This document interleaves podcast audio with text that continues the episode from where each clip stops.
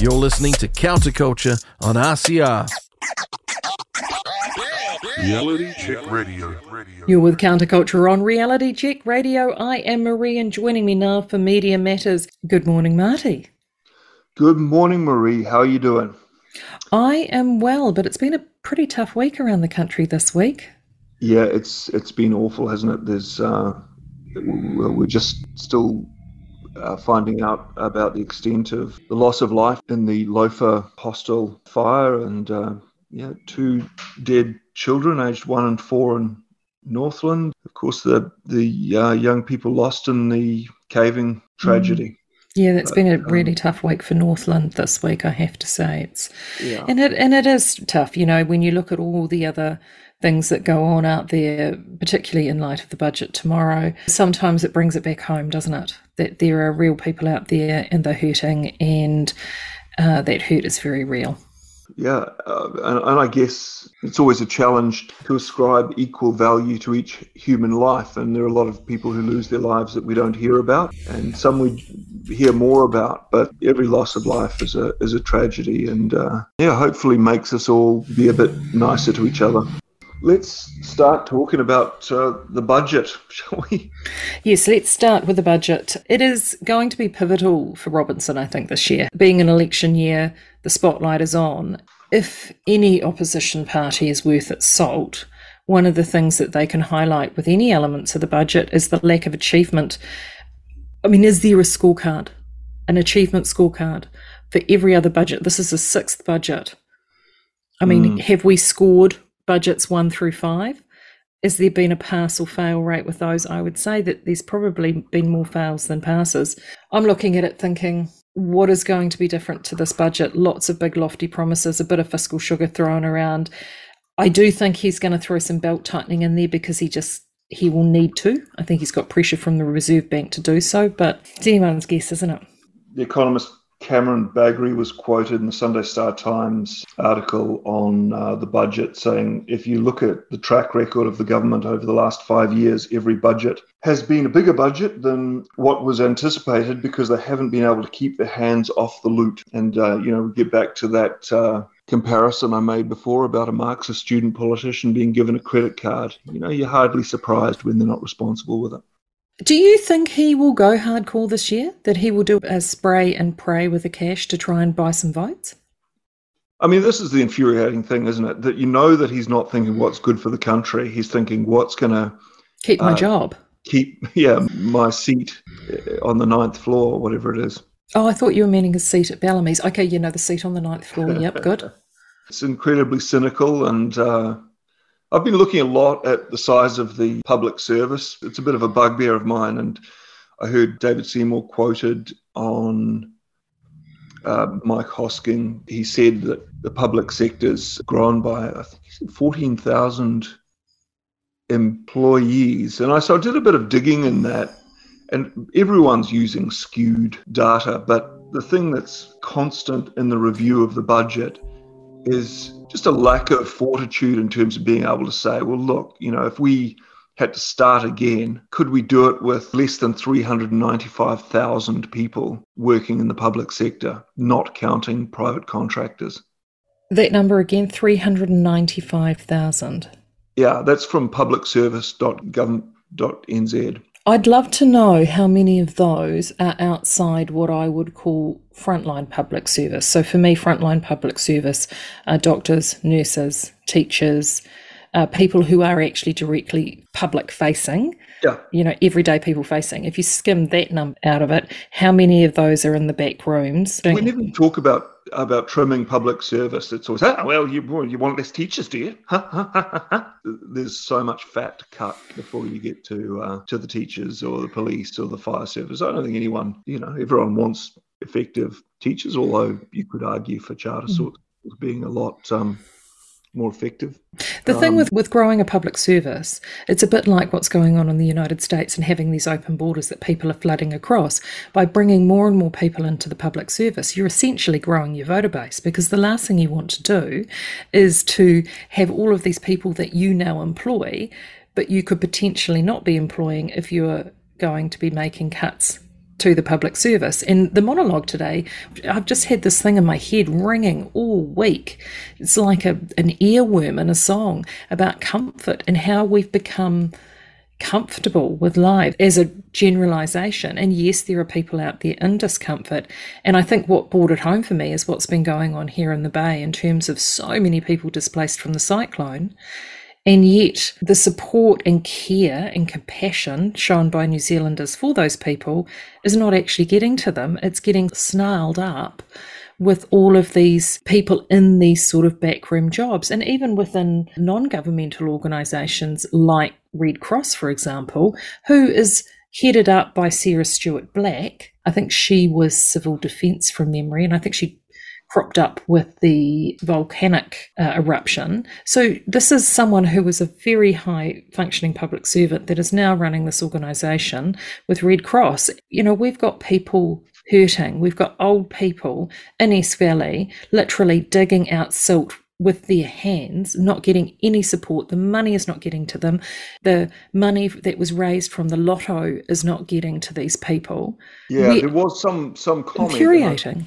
I'm struggling to find it a little bit, but someone said, "Oh, you know, nobody doubts that the people involved, uh, you know, have the best intentions." Yes, but the, I, the the road to hell was paved with those. Yeah, well, I, I even think that's giving them a little more too much credit. I think a lot of people do cynically run not for profit. And you know, if you look at the figures of what actually gets to where it's you know what tugs at people's heartstrings to donate money, it's it's not unusual for it to be five mm.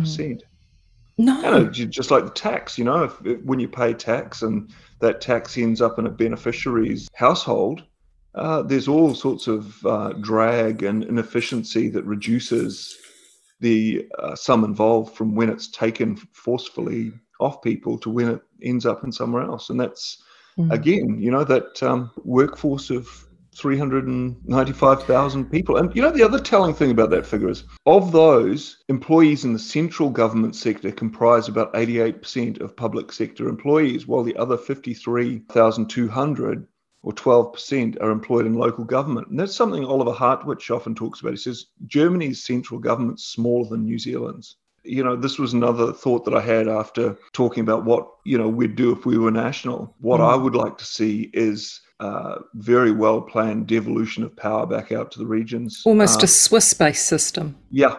Yeah. I'd like each one to have their own plan. Uh, you know, one of the figures I often trotted out was that in the 10 years before I left Gisborne, that region of less than 50,000 people, I think, had had $10,000 million from central government, which is 10 billion. When you say 10,000 million, you kind of see it mm. stacked up a bit more. And in that 10 years, as far as I could tell, very little changed and quite a few things got worse.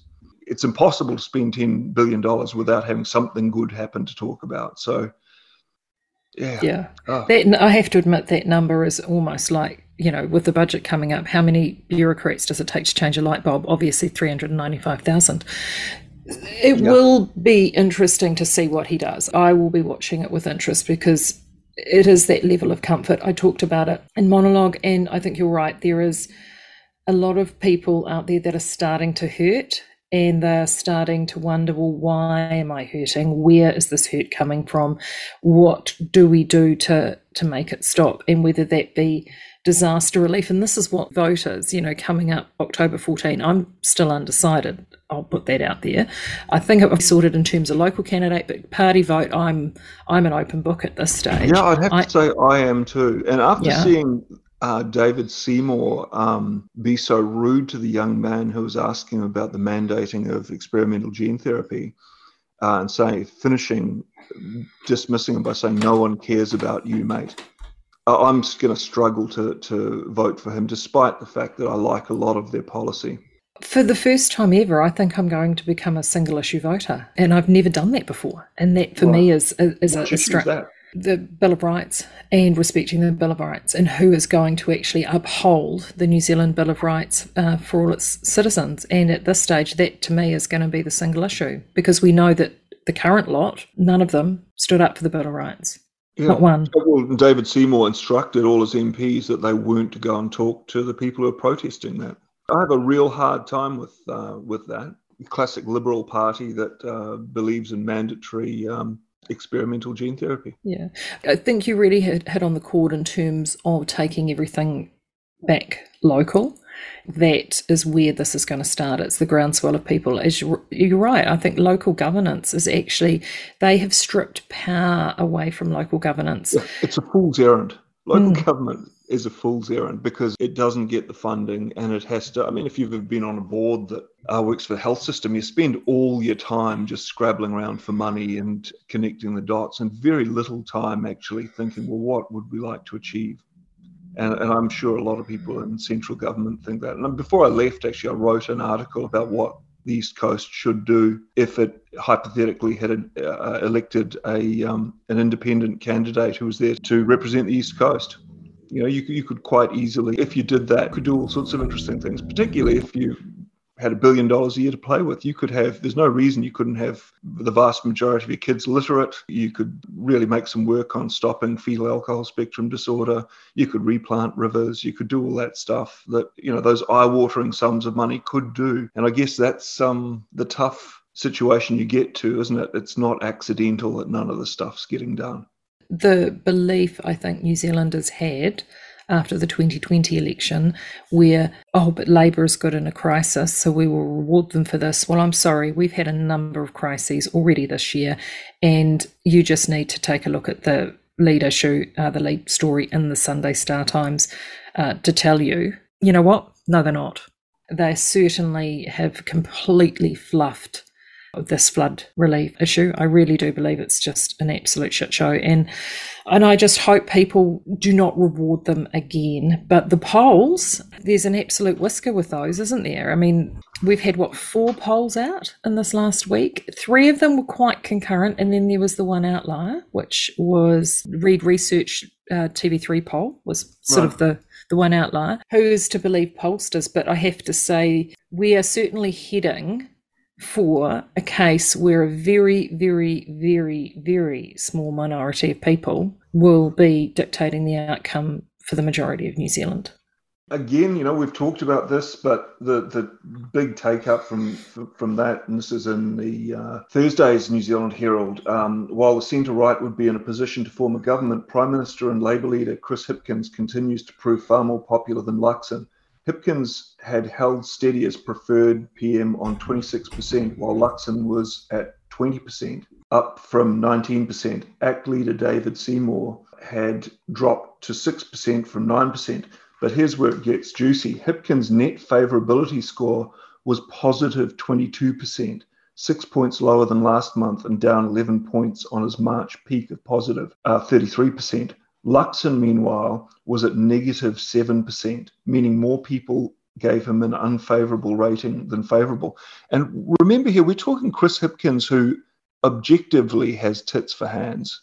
Like everything he did when he was, you know, in the five years he was in government as a minister, he fluffed. You know, his list of failures is education, health. What else did he fluff? There was there's a list. Oh, there was a great Local... thing by um, by uh, David Seymour actually just excoriated him. Yeah, really just tore him to bits and said, "Look, if you've got a business, don't let this guy be a director because you'll you'll go bankrupt."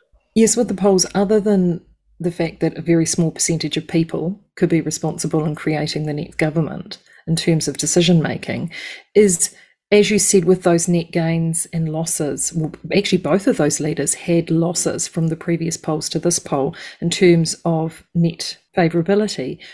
This, to me, is this a signal that Kiwis are going, hmm, we don't quite like the meat and potatoes that's on the plate. What else is here? What else is on offer? Yeah, the no frills and the guy on a $500,000 salary eating sausage rolls and being a man of the people. I've watched Matt King with interest. I think he lacks gravitas for what he's saying, which is that the government have cynically done what they did around COVID. Uh, I think he's still sort of in national politician, hail fellow, well met mode, but he's got some great people involved. The lady who's uh, representative for, in the Bay of Plenty here, Kirsten Murfitt, I know personally, and she is one of the sharpest people I've met in terms of she's a lawyer and has has written repeated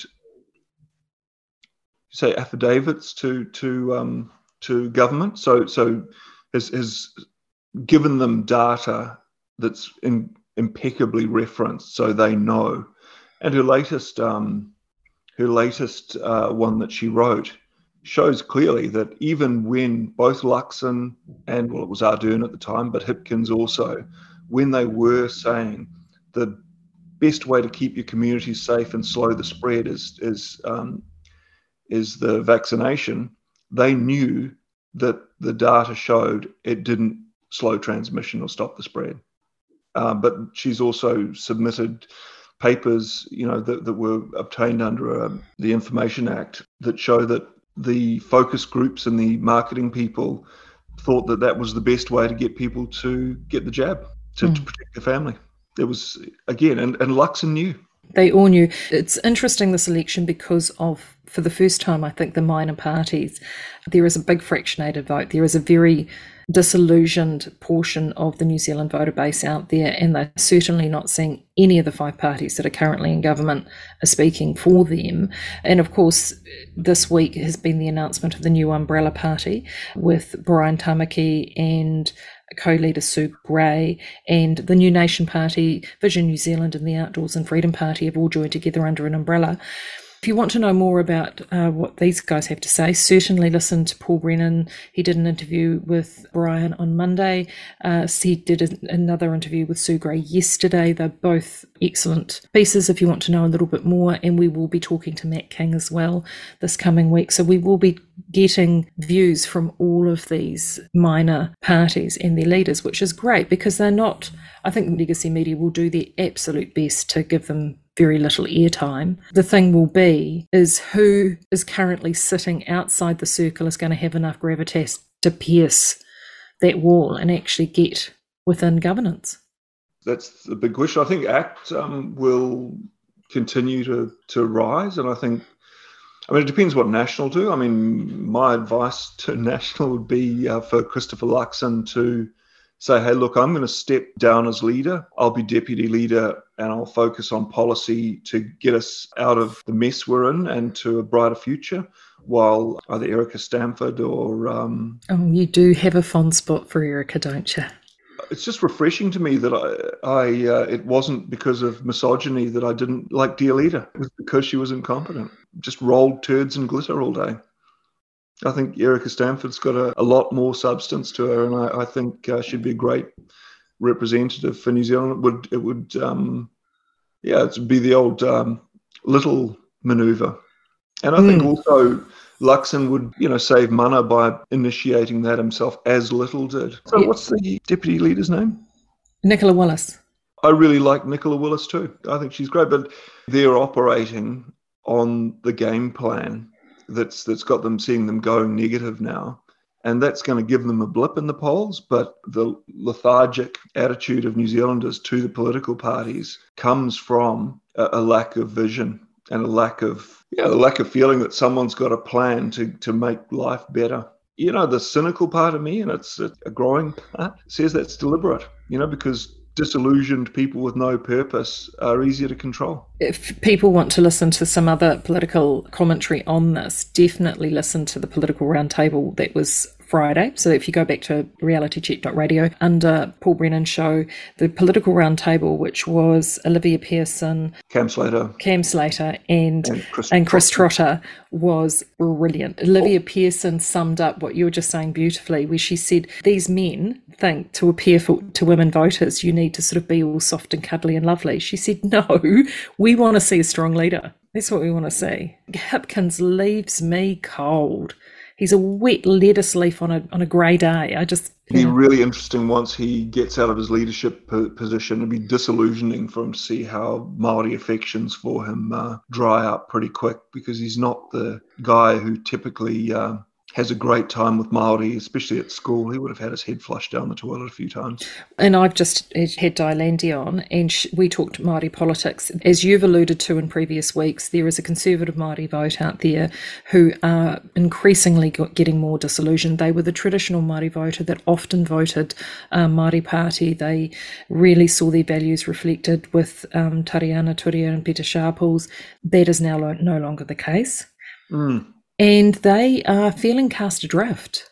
In those leaders, you normally see the the you know the, the tougher talk and and the anger and injustice or, or, and other issues balanced out by some charm and sweetness. I I I never see that Marama Davis. She just appears angry to me all the time. Same with Meka Whaitiri. I don't I don't see that Marama Davidson has never grown up outside what I call high school activism politics.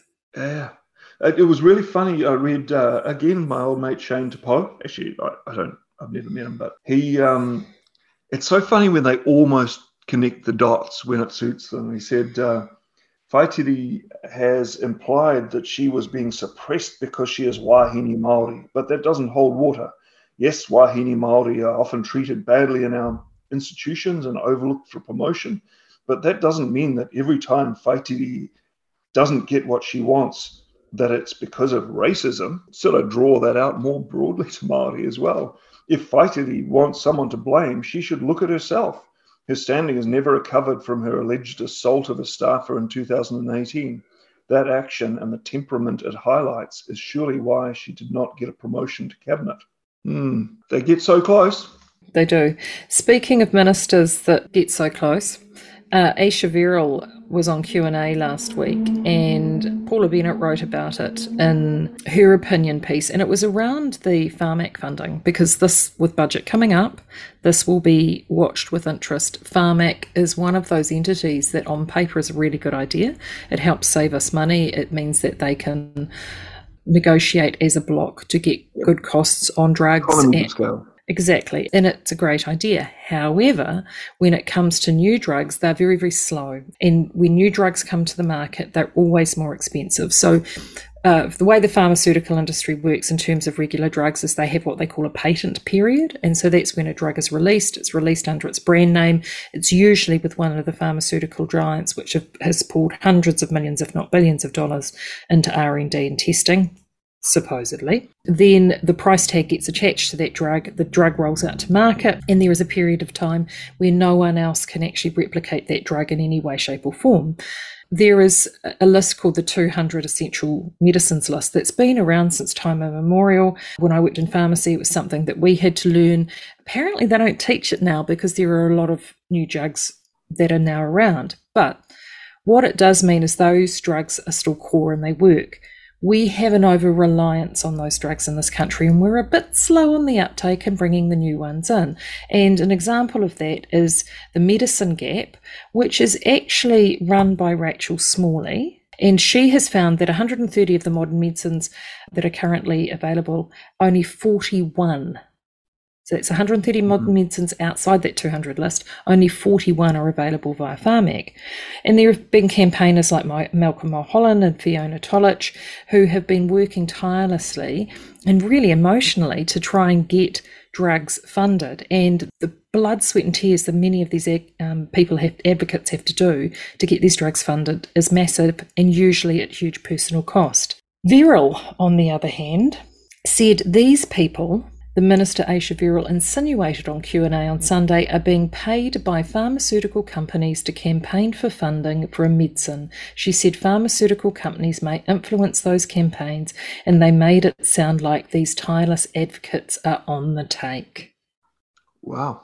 So close. So I know. It's just the, the irony, Ayesha. Pfizer, really? Years and years and years to get to $20 billion in profits. It, it, took a couple of years for them to get to 40 over mm. COVID. That's uh, Sunday Star Times in the opinion, Paula Bennett. In it, the headline, Verrall plays the person, not the issue. Is it Herald on Sunday?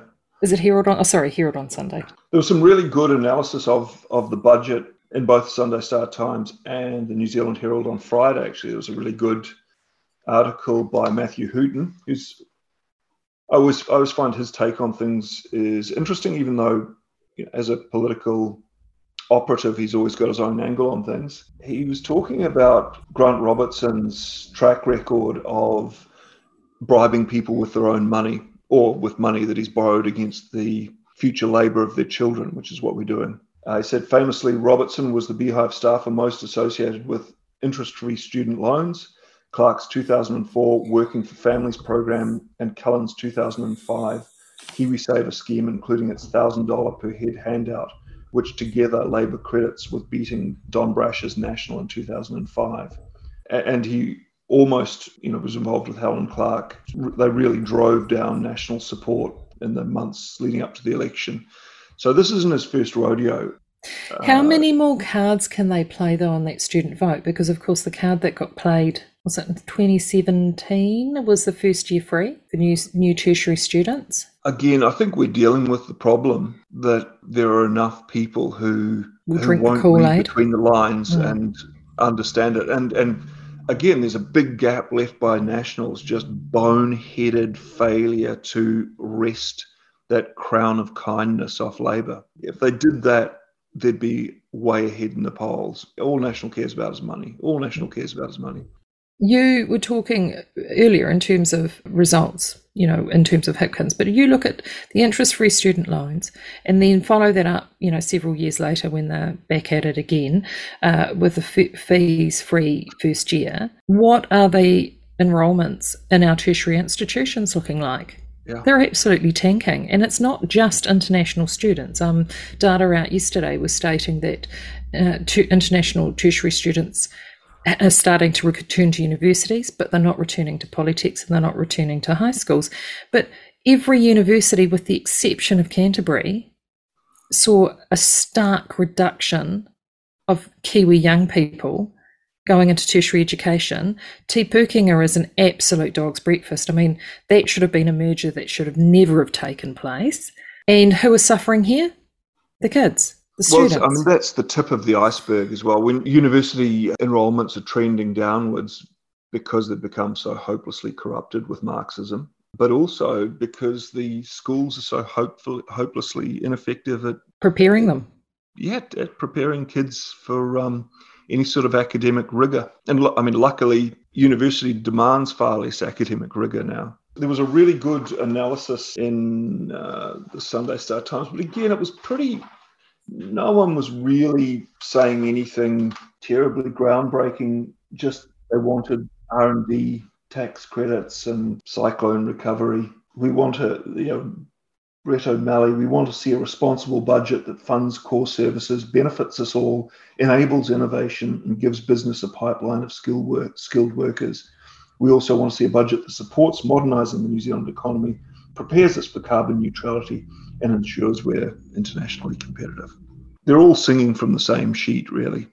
I'd love to see a budget that would actually show accountability for every single dollar that's been spent into the public service. There's an Well, National interesting got mocked concept. for that, didn't they? They did. You know, oh, how much is that going to cost? I don't know about that. It's like, well, but, but again, National still absolutely refuses to talk about borrowing. I don't know why that is. Nicola Willis was saying, she said, uh, the government's spending an extra billion dollars a week. Their tax take has, has gone up. You know, they're taking an extra hundred million dollars off New Zealanders. It's like, well, there's still $900 million that you're not talking about there, Nicola. That's coming from the printing presses.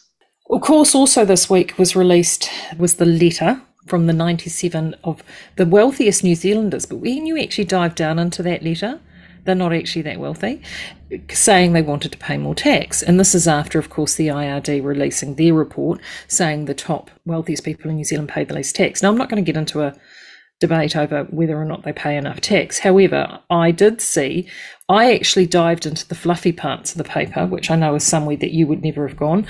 And this is actually in the spy section on the Herald on Sunday, and it's uh, Vera Alves and Alves, Alves, Alves. She starts the piece. I knew we were into trouble here. Today, I'm going to take a break about talking from the Kardashians and whatever whatever else the internet is talking about, and rebelling against this column's own tagline. The headline is "Some rich people are worth listening to." And she says, So let me, a person who is not entirely sure she knows what the word inflation really means, or who hyperventilates at the mere thought of logging onto her online bank account, be the voice of these unheard rich people saying something I never thought I'd say. For God's sake, listen to rich people. Remember, people, these people vote. Okay, Vera has a vote. Oh dear. There was all sorts of advice like that. There was also the 23 year old sex therapist telling us how to have better sex lives. If you can't have a great sex life when you're a 23 year old woman, you're uh, you're missing something. So, amongst the people in this letter, Les Mills, uh, CEO Philip Mills, Ecostore founder Malcolm Rands, and um, Dame Susan Devoy. Also know Ian Taylor was in that list a number of people said, well, if they want to pay more tax, they can pay more tax. Well, Vera answers that because she said tax laws as they stand do not allow voluntary tax payments like that, as said by an IRD spokesperson. But this is the challenge that I have. If people like that claim that they can be spending more money to make a better New Zealand and they want to do it by paying more tax. Well, for starters, if you're a successful business person, you will know that the single worst person to manage your money are the current lot that is there right now. I wouldn't, if I had my choice, I wouldn't be giving Grant a single cent. I would much rather every cent of tax I pay go towards charitable or direct community organisations where I live and actually see things mm. happen. Mm. If all of these people are that serious about wanting to give more money for New Zealand because they can, you know what? Pop down to Esk Valley, guys. Pop down to Esk Valley, yeah. bring down relief, bring down diggers, hire an army of people and dig out the bloody silt that is still sitting there and has been sitting there since the 14th of February. Put your money where your mouth is. Stop talking with these weasel words. Stop talking with these vacuous letters and virtue signaling to New Zealanders because we're sick of it. Yeah, Absolutely that, sick of it. You think that we'd be hearing, you know, that they'd be doing better PR on the charities that are set up by all the socialists in the beehive at the moment who hate people who earn $300,000 a year. You know, you'd think they'd want to shrug off that morally burdensome cash, but you never hear about it. I would suggest it's because it doesn't happen. No. The working class can kiss my ass. I've got the boss's job at last, as the song used to go. Sorry to get ranty, people, but it just it, I get to a point where I just look at this and think, what do they say, Māoridom? Less hui, more doughy. Well, you know, speaking of Māoridom, it never comes up that maybe um, iwi businesses should pay tax. You know, there's some pretty wealthy people in uh, in those. But I guess again, it's it's less morally burdensome money. This is Media Matters with Maree and Marty. And Maree, I'm feeling a bit ranty today, so I'm sorry everybody for being so ranty. I know, I haven't, this is the first time I actually had proper wee ranty rant. I have got my ranty pants on today. Now that I've had a bit of a rant about virtue signalling, let's sort of head into uh, a little bit of cultural appropriation, shall we? There's always a good place to be. Yeah. Sunday Star Times. So, yoga teachers and studios in Aotearoa are facing accusations of appropriating and capitalising on the ancient Hindu practice. This is essentially a piece about a yoga practitioner who happens to be of Indian descent getting very, very upset with uh, how did she define them? Uh, others, on the other hand, have taken route of appropriating and capitalizing on yoga, perhaps because it belongs to everyone rather than appreciating it and giving it the due respect to the people and culture that it comes from. I could get ranty about this. You can get ranty about this, this because this you have spent time in India. Journalism Fund story. It comes out of Te Herenga Waka, Uni- Victoria University of Wellington again, it's it's almost calculated to cause division. I mean, I'm looking at this, seeing is this a way for the of this yoga instructor, Reha Kumar, well, is she trying to drive more people to her yoga studio um, because she's got competitive pressures by people that she doesn't believe are culturally worthy in her view? I mean, that's me being cynical from a business perspective. I don't know. But the fact that surely anything that promotes well-being should yeah. be encouraged in this country. I work in the hand knitting industry. It was the Egyptians and the Babylonians that started that. I mean, am I going to get up in arms because I knit and we're going to see Egyptians coming out saying, no, you can't do hand knitting because you're culturally appropriating what was our craft? Yeah, no, it's it's bullshit. And it's got to stop. It's often the things that are unsaid, isn't it? I mean, this is out of Victoria University. This is the most pressing thing that they can come up with their public interest journalism fund. You know, there's another article in the I think it was it was in the Weekend Herald about this woman who suffered the most dreadful sexual abuse from her stepfather from the age of three.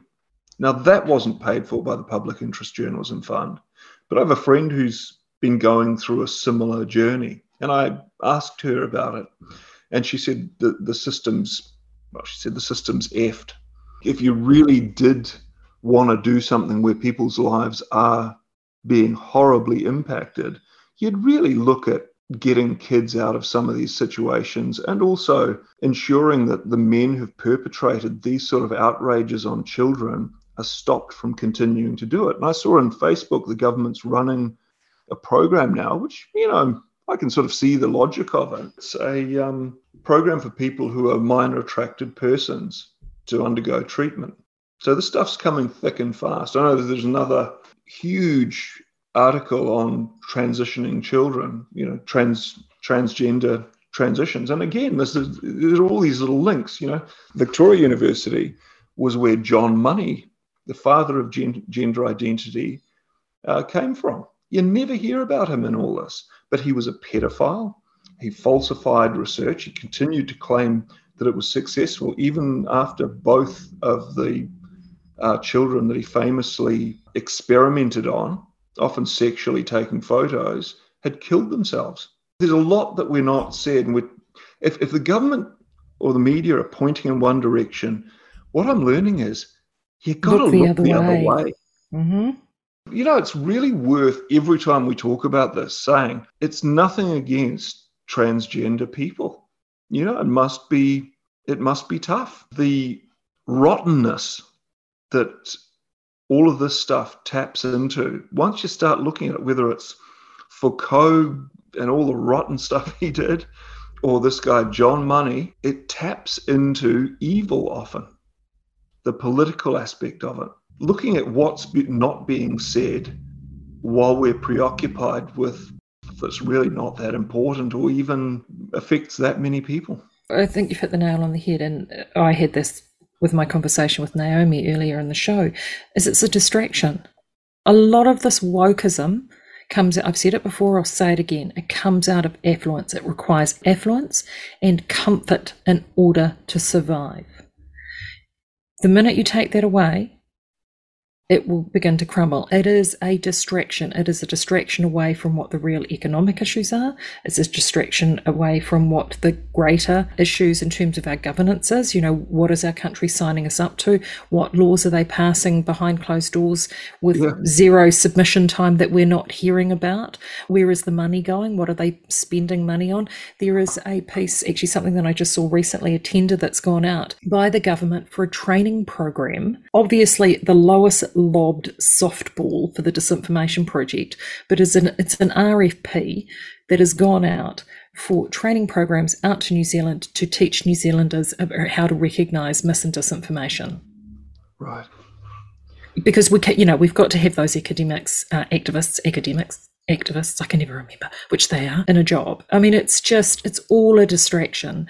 And I think getting back to what we do grassroots, you know what, if you're sick and tired of it, guys, and you're out there and you're looking at the stuff in the paper, and I have to say, I can only do it one day a week because I get too ranty. You've seen my ranty pants today is you actually just need to talk to your people around you, talk to your friends and neighbours, talk to your work colleagues, talk to the people within your local community. It's like a ripples in a pond and actually talk about what's really important. I did a, I mean, I've been going down rabbit holes this week, but not the kind that uh, the Disinformation and Misinformation Project would uh, have you believe. I've been going down rabbit holes of, for instance, the World Economic Forum are saying about digital currencies, about what the Reserve Bank what work they've been doing on introducing a digital currency here. And with it, probably, if China's anything to go by, and if our experiments with identity th- through COVID are anything to go by, it will come. It will come with a social credit system. Yeah, social credit system. Well, they've already tested it out, haven't they? They yeah, tested it out from December 21 to April 22. They've yeah, already done the pilot program. Spending more than $10,000 in cash surprise, surprise, Europe have as well. It's all in. If you've done anything in terms of banking or business and it's over a certain threshold, the anti money laundering hoops that you have to jump through now, all in the guise they say to prevent crime, which, and I mean, it is utter bollocks the stuff that mm. you have to do. And I feel so sorry for the lawyers and the accountants because they're the ones that have been lumped with all of this to do it. And I say to them, at what purpose does this serve? Yeah, well, I mean, you can look at China and find out. China, this is from a website called Strident Conservative. Sounds like you today, uh, actually. China doesn't only track spending habits, it controls them. The ultimate goal of digital currency. We, treat, we were treated to an example of how this works late last year when the Council of Europe announced plans to launch a digital currency and ban cash payments above 10,000 euros. Yeah, just like here. Um, I wonder if they're talking to each other under the guise of fighting terrorism and money laundering. Sounds nice until you realize their digital euro comes with spending limits, giving the European Central Bank the ability to restrict how people spend their money. Hmm. Here we go. Here and we so, go. you know, what you've got to look at, you know, when we're talking about woke, most people talk about it as kind of a bit of foolishness. A better way to look at it is that everything that's in the paper, everything that you are discussing on that basis is something that people right up the top of the pyramid want you discussing. Everything that happens generally is something they want happening. And that often offers you a better insight into why things are happening. If you want to do something in your local community, and I've been doing it a lot more lately, is that if, where I can, I pay cash. So Yeah. if I'm interacting with a small local business, or uh, even just simple things like if I'm popping up for a coffee, I pay cash to prove that point that we need to maintain control of of our own money and and also to actually the consumer the power of the consumer because of course uh, the power of the consumer has been under attack as evil capitalism from our friends in critical social justice. But i want to update uh, a story that i've been following here and across the show over the last uh, several weeks and that has been of course the brouhaha with bud light and Bud Light created the single can to celebrate one year of transition for trans influencer Dylan Mulvaney.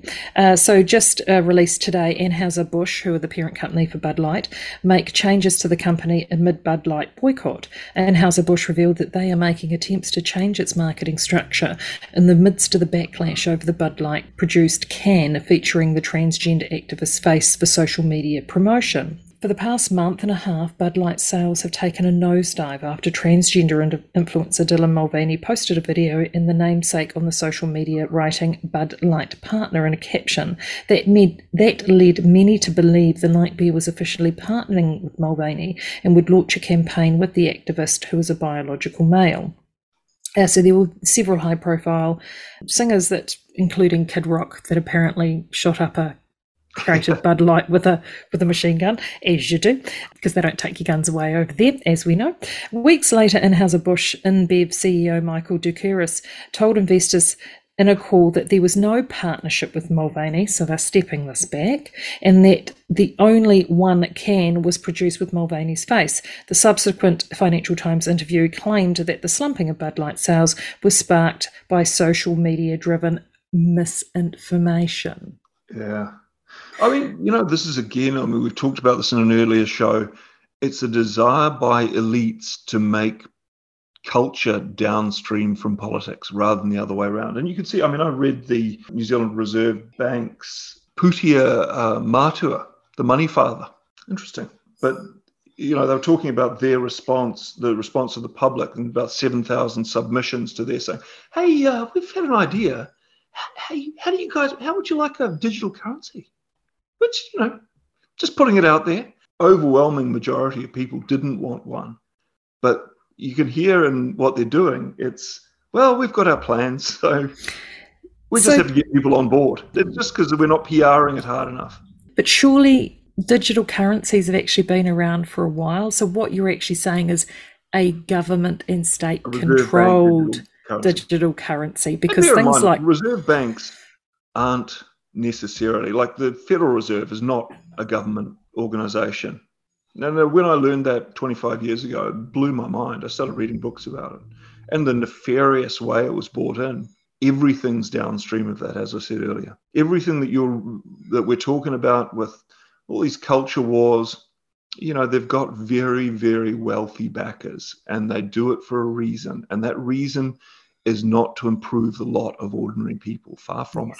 Yeah. So that's why we need to go go local and we need to improve it ourselves. So have you got anything cheerful Oh, there was a um, 22 year old patched Mongols gang member arrested with an AK 47 and two banana mags. And it was interesting to read that alongside that Wokeness and PC killed Police 10-7 because there were too many um, Maori on it. You know, So- if I'm talking to Maori, I've got a theory about this, Maria. I'll just tell you quickly.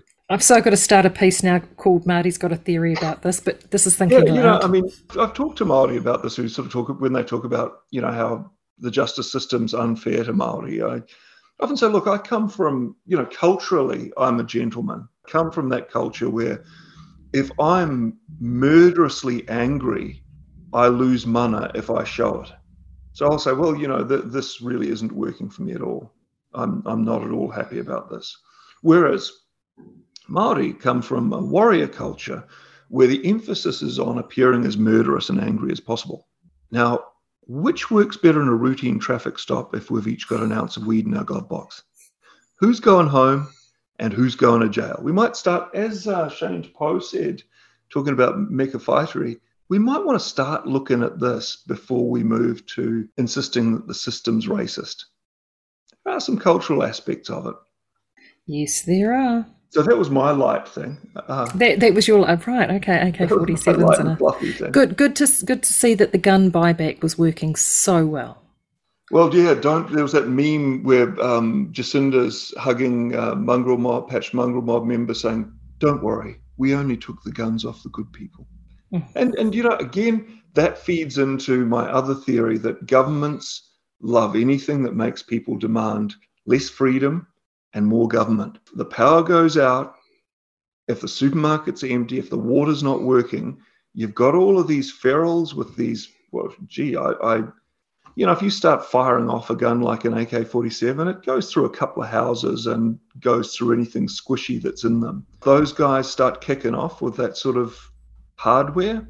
People are going to be asking for less freedom and more government. And you know, a cynical mm. person, as I've become, might say, well, that's exactly what they're, that's why they haven't gone hard on gangs. They're there as the boogeyman. Yes, you've got to have a bad guy in the story. You've got to have a bad guy. Well, I've got something really quick, um, sweet, and cute to actually finish things off. The world's oldest dog celebrates its 31st birthday. I bet it was a small dog, was it? I always worry about Actually, bigger dogs. surprisingly not. It's about the Oh. size of a Labrador. Yeah. The world's oldest dog recently celebrated his 31st birthday, according to the Guinness Book of World Records. Bobby, a purebred Rafeiro do Alentejo, a breed of Portuguese dog, celebrated during a party over the weekend at his home in, in rural Portugal, where he's lived his entire life. More than a hundred people attended a very traditional Portuguese party. Um, owner Leonel Costa said local meats and fish were served up to the hundred guests with extra for Bobby, who only eats human food. A dance troupe also performed with Bobby participating in one of its routines. Costa has owned several old age dogs in the past, including Bobby's mother, Gitta, who lived to the age of 18. However, Costa said he's never imagined any of his dogs would reach their 30s. We see situations like this as the normal result of the life that they have, but Bobby has, has been one of a kind. One of the biggest contributing factors to Bobby's longevity is the calm, peaceful environment in which he lives. Bobby's birth date has been confirmed by the Veterinary Medical Service in the town in which he was registered in 1992. Costa, now 38, was just eight years old when Bobby was born. For him, Bobby wa- is a living reminder of his past. So there you go, 31 Good year old furry chums, eh? I know, 31 year old dog in Portugal. I have to say, my 10 and a half year old bulldog, um, he ain't ain't going to make 31. He's struggling now at 10 and a half. Does So he only thought- eat human food? no, he doesn't know. He'd like to. He'd say, maybe that's the I bet problem. eats a bit of it. No, that's that's the mastiff. That's the uh, the the garbage, the hundred plus kilo mastiff. That's the garbage guts. But I thought that was quite lovely. Thirty-one year old dog, and even actually dog. New Zealand. We've just lost our oldest man this week as well after his what hundred and seventh birthday. Thank you so much for this week. Um, we will be chewing into budget next week. That is guaranteed. So make sure you tune in for that. I am sure there's going to be plenty of post mortem on the budget. And until then, make sure you have a really fantastic week. And thank you, as always, Marty. Stay safe, everybody, and uh, have a great week. Thanks. You're listening to Counterculture on RCR. Reality Check Radio. Radio.